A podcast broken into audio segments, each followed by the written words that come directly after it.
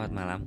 Ini adalah podcast Kak Ijo dan episode pertama kali ini adalah berkembang seperti kecambah. Oke, malam hari ini topiknya berjudul berkembang seperti kecambah. Jadi, setiap orang pasti tahulah dengan salah satu sayuran yang bernama kecambah. Sayuran yang berasal dari biji kedelai, yaitu sayuran yang banyak mengandung vitamin K yang dibutuhkan untuk menjaga kesuburan dari para pria. Tapi, mengapa kita perlu banyak belajar untuk berkembang seperti kecambah yang baru tumbuh? Padahal sama halnya dengan tanaman lain, pasti kecambah juga memiliki masa pertumbuhan. Sama yang sudah saya sebutkan di atas tadi, bahwa kecambah merupakan sayuran yang berasal dari biji kedelai. Jadi, bahkan sebelum kecambah menjadi tanaman dewasa yang menghasilkan kedelai pun, kita sudah bisa memanen hasilnya dan memakannya sebagai salah satu sayuran. Apalagi jika kecambah sudah menjadi tanaman dewasa dan menghasilkan kedelai, maka nilai manfaatnya pun akan lebih banyak bertambah. Pun begitu manusia, setidaknya memiliki fase yang sama seperti kecambah, di mana manusia juga memiliki masa muda yang penuh dengan energi dan semangat. Energi dan semangat yang masih penuh dengan skala potensi untuk dikembangkan lagi. Dan ketika mereka dewasa, maka mereka sudah mencapai puncak maksimal dari pertumbuhan, sehingga mereka pun memiliki lebih banyak manfaat bagi setiap orang yang ada di sekitarnya. Sayangnya, sama seperti kecambah yang dipengaruhi oleh kondisi lingkungan pertumbuhannya, manusia pun juga begitu. Ketika manusia berada dalam lingkungan yang kurang baik, maka dia pun memiliki potensi kehilangan masa-masa perkembangan terbaik dari dirinya. Dia tidak bisa mengalih kemampuan dirinya secara utuh, kehilangan potensinya, sehingga hal ini pun kerap memunculkan rasa inferior, rasa rendah diri, kecewa terhadap orang yang ada di sekitarnya maupun terhadap dirinya sendiri. Maka, sebagai sesama manusia yang juga berkembang seperti kecambah, marilah kita pun berkembang bersama untuk mencapai puncak potensi kita bukan hanya untuk diri sendiri, tapi juga untuk orang yang kita sayangi maupun bagi manusia lain. Bagi yang terdekat maupun yang jauh dari kita. Belajarlah untuk menghargai dan memiliki kesadaran bahwa setiap manusia sama dalam hal perkembangannya. Bila ada orang lain yang membutuhkan bantuan untuk bisa berkembang, kita pun siap untuk saling membantu dalam berkembang akhir kata untuk mengakhiri podcast pada malam hari ini. Salam menjadi kecambah yang terbaik.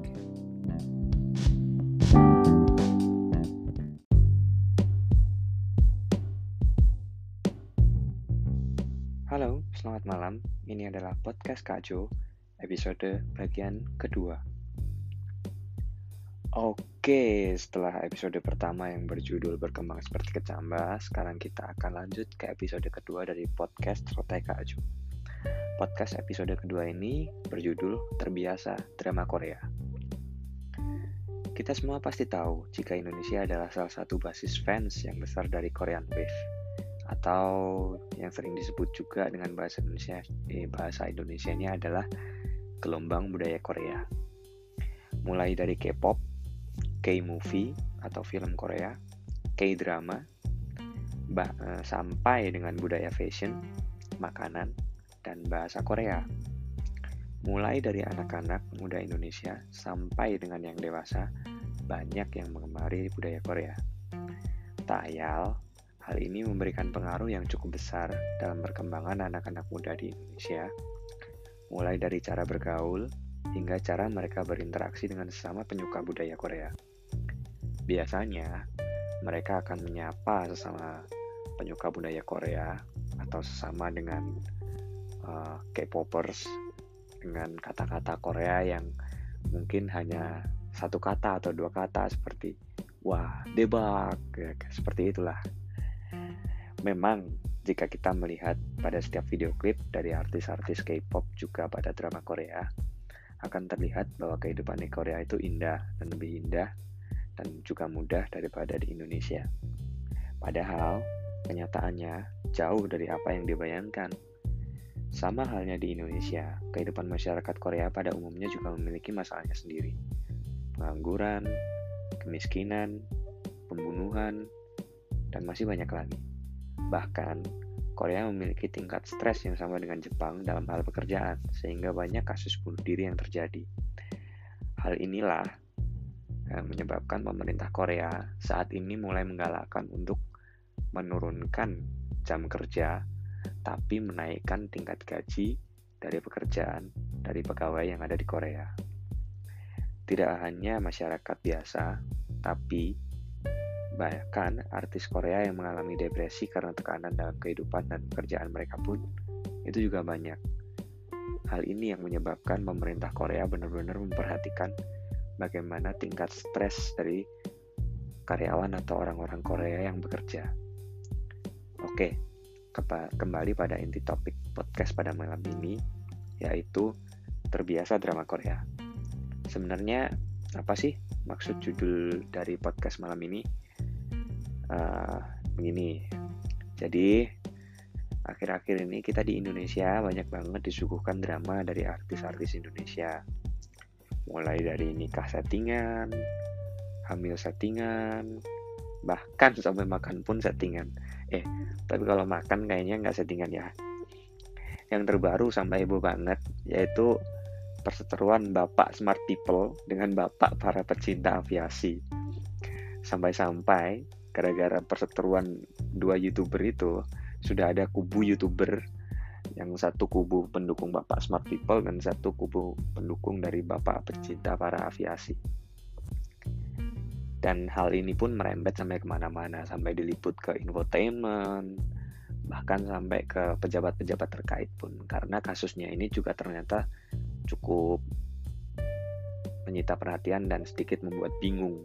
Karena disinyalir ada beberapa kebijakan atau keputusan yang dilakukan tanpa mempertimbangkan hal-hal yang lain oleh uh, badan organisasi atau badan pemerintah yang menaungi dari pekerjaan bapak para pecinta aviasi. Dan nggak cuma artis, para pejabat dan politikus di Indonesia pun saat ini juga suka bermain drama dengan posisi mereka sebagai orang yang penting di Indonesia. Mulai dari percaya hoax sampai mereka bikin hoax sendiri cuma agar tingkat kepopuleran mereka di masyarakat itu naik. Yang bahayanya, para politikus itu mereka sendiri tahu bahwa tindakan yang mereka lakukan walaupun tidak secara langsung merugikan mereka, tapi secara psikologis sudah mempengaruhi pola pikir masyarakat yang menjadi pendukung mereka. Tapi mereka tetap melakukan ini. Ini yang sangat berbahaya. Orang-orang menjadi bingung dan bias untuk menentukan mana fakta dan mana juga yang drama. Dan hal inilah yang membelah masyarakat Indonesia menjadi beberapa kubu. Ambil contoh di kasus Pilpres kemarin. Sampai ada kubu Pak A, kubu Pak B, dan juga kubu apatis. Kubu apatis ini boleh saya bilang adalah kubu golput yang nggak memilih Pak A maupun Pak B karena mereka menilai Pak A dan Pak B ini sama saja.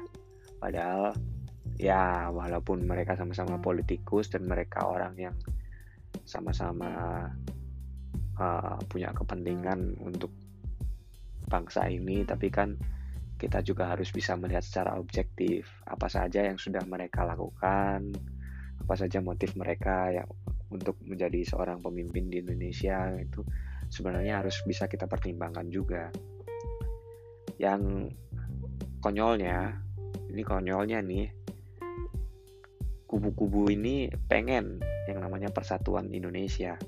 Tapi mereka ini terus saja malah bikin drama baru buat bikin masyarakat Indonesia ini terbelah. Aneh kan? Konyol kan? Maka saya pun menarik kesimpulan yang songong ini, kesimpulan yang songong bahwa sebenarnya orang-orang yang bermain drama di atas mungkin sebenarnya mereka itulah fans sejati dari drama Korea Bahkan, bisa jadi sebelum mereka membuat suatu drama ataupun kasus, terlebih dahulu mereka bakalan nonton drama Korea buat cari inspirasi dramanya ini nanti atau hoaxnya ini nanti mau dibikin seperti apa. Maka dari itu judulnya podcast pada malam hari ini adalah terbiasa drama Korea. Ya begitulah kira-kira podcast Juragan Kecambah pada malam hari ini. Dan untuk mengakhiri podcast kali ini tetap saya akan mengucapkan semangat menjadi kecambah yang terbaik.